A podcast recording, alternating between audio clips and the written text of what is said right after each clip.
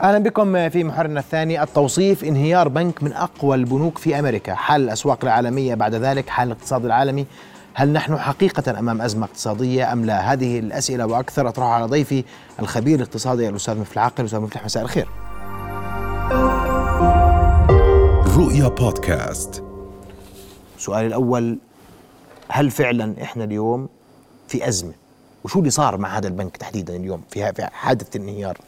هلأ انت بتحكي إحنا في أزمة يعني عن الأردن ولا بتحكي أزمة على مستوى على مستوى العالم والأردن. على مستوى العالم. لا أعتقد إنه إحنا في أزمة لأنه هذا البنك اولا شيء مش أقوى البنوك في العالم. هذا بنك صغير وموجوداته لا تزيد على آه، 200 مليار دينار بمقارنة مع أنه حجم الموجودات في القطاع المصرفي آه، 31 تريليون بينما هو موجوداته 200 مليون. حتى البنوك اللي مشيت معاه بدها تنهار اللي هو سيلفر جيت وسيجنتشر برضه كمان هدول مش مؤثرين. هدول بنوك صغيرة الحجم وبنوك إقليمية. يعني آه، بيشتغلوا بمناطق معينة أو ينشطوا في مناطق معينة بالرغم أنه هذا البنك له فرع في لندن وبالمناسبة باعوه بجنيه استرليني وله فرع في آه، ألمانيا. باعوا الفرع بجنيه استرليني؟ بجنيه استرليني باعوا الفرع اللي فيه. أو مش أول بيعه بجنيه استرليني by the way في بنك تاني اسمه بيرينج بانك باعوه بجنيه استرليني. فقضية البيع بجنيه استرليني أو الدولار هذه معروفة في القطاع المصرفي. هذا البنك هو مش بنك كبير هو بنك يعني صغير يعتبر بنك إقليمي صغير. مشكلته هذا البنك إنه هو خطأ في الإدارة. يعني هذا البنك عنده عنده ودائع ب 175 مليار. قبل 2019 كانت حوالي آه، بالثمانينات. زادت بشكل كبير. برضو موجودات البنك كانت في 2019 71 زادت إلى آه، آه، 220 في نهاية 31 12 هذا بنك انتفخ نفخ وصار حجمه أكثر بكثير مما يقدر يستوعبه. في نفس الوقت كان هناك في قطاع التكنولوجيا نوع من من نوع من المشكلة وتقلصت أعمالها وتراجعت أسعارها وتراجعت مبيعاتها. أنت بتسمع كل كم من يوم قطاع التكنولوجيا عم بيروح موظفين مثل تويتر فيسبوك أمازون كلياتهم عم بيروحوا موظفين. هذه الظروف جعلت البنك عنده ودائع, كبيرة شو بده يعمل فيها؟ راح استثمرها في سندات خزينة. هذا الاستثمار جيد لكن مشكلته إنه عنده ودائع قصيرة الأجل استثمرها بسندات طويلة الأجل. الفائدة لما كان في. استثمر كانت الفائدة يعني تقريبا من الصفر ربع في المية. الفائدة الآن على سندات الخزينة الأمريكية حوالي أربعة أربعة وخمسة وسبعين في المية. فهذا الفرق فيما بين الفوائد اللي بحقق يعني كان يحقق واحد وخمسة وسبعين في المية على الموجودات ويدفع على المطلوبات أر- أربعة أربعة أربعة ونص خمسة في المية. هذا الفارق جعل قيمة محفظة البنك تنخفض إلى مستويات آه، متدنية أما تسهيلاته كانت مضبوطة كويسة نسبة الفشل فيها واحد في المية. فالخطأ هذا البنك اللي ارتكبه إنه الإدارة لم تقم بإدارة الموجودات والمطلوبات اللي اللي فيها لجنة اسمها بالبنوك ألكو. Asset liability management لم تقم بإدارة الموجودات بالشكل ال- ال- المناسب لأنه هناك في هجوة كبيرة في الاستحقاقات ودائع تستحق في أعلى تقدير لسنة وعندك موجودات تحتاج إلى 30 و25 و20 سنة لتستحق وبالتالي انخفضت قيمتها مع ارتفاع أسعار الفوائد هل هل هذا أثر على الدنيا؟ لا، البنوك الأمريكية الأسهم امبارح كانت ارتفعت بشكل كويس أكثر من واحد في المية والأسواق ماشي بشكل منيح. ما هو الذي أثر على الأسواق؟ اللي أثر على الأسواق إنه طلع رئيس الفد في 8 شهر وقال إنه التضخم مستمر ولا بد من إجراءات أشد لأجل مكافحة التضخم. هذا الإعلان بهذا الشكل أعطى انطباع إنه هناك زيادة بنسبة نصف المية على الفوائد في اجتماع 21 آذار. هذا أدى إلى انهيار الأسهم وانخفاض كبير في قيمة السندات الثابتة الثابتة الفائدة اللي عند هذا البنك وعند غيره. by the way مش هو الوحيد اللي خسر في السندات. البنوك الأمريكية عندها 620 مليون خسارة على السندات. شاهدنا إنه هذا البنك بشكل بشكل عام آه واجه مشكلة الفرق بين الفوائد على الودائع والفرق على الفوائد بين طيب. سندات الخزينة هل بس الحكي إنه في خمس بنوك أمريكية أيضا هناك عندها مشاكل لا مش كبرى. خمس بنوك سيدي محمد ثلاث ثلاث بنوك ثم هذه البنوك زي ما قلت لك هي بنوك إقليمية. يعني بتشتغل على مستوى ولايات محدودة.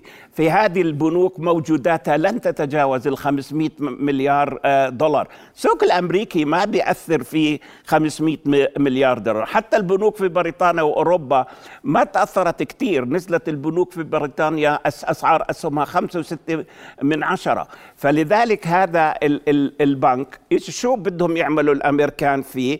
طبعا دخلت مؤسسة ضمان الودائع اللي له 250 ألف دولار وأقل آه باخذهم واللي له أكثر بالآخر بصفي آه بده البنك يتصفى واللي بيطلع له باخده. هذا البنك يعني شو بدها تعمل لمعالجة المشكلة؟ قالت إنه هدول البنوك الصغار الصغار مشكلتهم بسيطة. الجهاز المصرفي سليم الجهاز المصرفي في العالم سليم لا يعاني. الوضع يختلف على سنة 2008 للذين يقارنون بين سنة 2008 والآن. سنة 2008 كانت الخسارات وكانت البنوك الكبيرة تشكل خسارات وأفلست إفلاسات. يعني ليمان براذر كانت موجوداته 600 مليار لما أفلس يعني ثلاث أضعاف حجم هذا البنك. فالوضع مختلف لن تكون هناك أزمة ولن تمتد إلى العالم ولن تؤثر في السوق الأمريكي. كل ما في الأمر إنه الرئيس أكد على سلامة الجهاز الرئيس الأمريكي أكد على سلامة الجهاز المصرفي وأكد إنه الجهاز المصرفي سليم وهناك في تسهيلات بتصرف البنوك يمكن الاستفادة منها مقابل إيداع أوراق مالية لدى البنك المركزي الأمريكي كما إنه راح يلجأ إلى معالجة هذه البنوك من خلال فرض قيود على رأس المال وفرض قيود على السيولة بما معنى إنه إجراءات تنظيمية أكثر وتشدد أكثر، الجهاز المصرفي البنوك الكبيرة في سلام وأماني وسيولة ويعني آه، ما, ما في مقارنة بين 2008 واليوم؟ ما في قلق لا على الجهاز المصرفي ما في ولا على الاقتصاد العالمي؟ ما في قلق محمد. اطلع على الأسواق كيف بتتصرف. امبارح الأسواق ارتفعت بنسبة واحد وواحد ونصف المية. داو جونز واس ان بي وحتى ناسداك قطاع التكنولوجيا برضه ارتفع. فهذه الارتفاعات ليست مؤشر على أزمة لأنه بقول لك هي مشكلة صغيرة تحتوى بنك إقليمي ليس له امتداد دولي إلا امتداد ضعيف جدا. عنده فرع في لندن عنده فرع في ألمانيا والتنين لهم مشترين وزي ما قلت لك باعوا بجنيه استرليني يعني اليوم كل القلق اللي في اللي عند البعض غير مبرر برأيك؟ يعني أنا مش فاهم ليش يعني إذا ولا عندنا خوف على السوق المحلي ولا على البنوك؟ شو دخل السوق المحلي بهذا؟ إحنا إحنا لا لنا علاقة مع هذا البنك ولا عندنا exposure للبنوك اللي خارج الأردن بهذاك التعرض ولا عندنا مشتقات ولا عندنا مضاربات. إحنا يعني زي ما بيقولوا straightforward banking بنعمل قروض بنحمل سندات آه بنعمل عمليات مصرفية سليمة مراقبة مشددة وما في يعني قلق. أنا مش فاهم من وين يعني هدول اللي بيجيب لهم خيالهم وبحطوا لك كل يوم. هي مشكلة إعلامية محمد. ليش؟ لأنه عم بنفخوها يعني أنت هدول ال 500 مليون للبنوك الثلاثة اللي حكينا عنهم. قديش يساوي من 31 تريليون؟ ولا شيء أقل من واحد في المية. شو يعني بده ياثر عليها؟ كل القلق الموجود غير مبرر. أنا شخصيا مش لاقي مبرر للقلق أنت خايف على البنوك الكبيرة تفلس؟ لا. البنوك الكبيرة بعد تختلف عن وضعها في 2008 رؤوس أموال أكثر سيولة أكثر تعليمات مشددة للرقابة. بيعملوا فحص التحمل. يعني إذا صارت الحالة مثلا نزلت بعشرة في المية شو بصير في البنك؟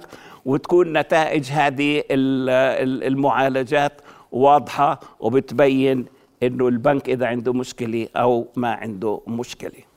طيب إذا قلق غير مبرر ما يحدث هو بنوك محلية صغيرة غير منتشرة لا تؤثر عالميا بيعت فروعها في لندن و في في بريطانيا وألمانيا فرع فرع فرعها في آه، فرع لندن بجنيه. بعرفش قديش فرع ألمانيا انباع. ولا قلق حتى من البنوك الثلاثة اللي اليوم بنحكى عنهم في الولايات المتحدة الأمريكية إنهم قيد يعني يعانون ذات المشكلة إنه كل يعني قيمتهم السوقية محمد الجهاز على الحجم حجم آه. ضئيل جدا يعني. ثانيا يعني إنه هم هدول قطاع التكنولوجيا آه، آه، اللي حطوا الأموال عندهم كانوا يعني ينتظروا إنهم بدهم يستعملوها لأنه كان في عندك ظرف عدم نمو كبير في الاقتصاد بسبب تعرف أزمة الكورونا وأزمة أوكرانيا وأزمات التالية اللي يعني المشكلة هي مشكلة ارتفاع الفائدة وسياسة ال Federal Reserve Fund في معالجة الفائدة. لما حكى رئيس ال Fed وقال إنه لازم نرفع الفوائد أكثر ولمدة أطول نزلت الأسواق بشدة. الآن ارتفعت الأسواق. ليه؟ لأنه صار في توقع إنه زيادة 50 نقطة في 21 3 غير واردة احتمال ربع في المية واحتمال صفر. الاحتمال الأكثر ربع في المية. فلهذا بعد حديث الرئيس ال Federal Reserve Bank وبعد حادثة هذا البنك رجعت الأسواق تنتعش. نعم. ما تراجعت. واضح جدا. أشكرك كل الشكر للخبير الاقتصادي الأستاذ في الحاقل على هذا الإيضاح وأشكرك على طمأنة الناس على أنه هذا الموضوع لا يعنينا لأنه كان الكل قلق. يعني أشكرك كل الشكر على وجودك معنا إلى شرفتنا. شكرا جزيلا لك. رؤيا بودكاست.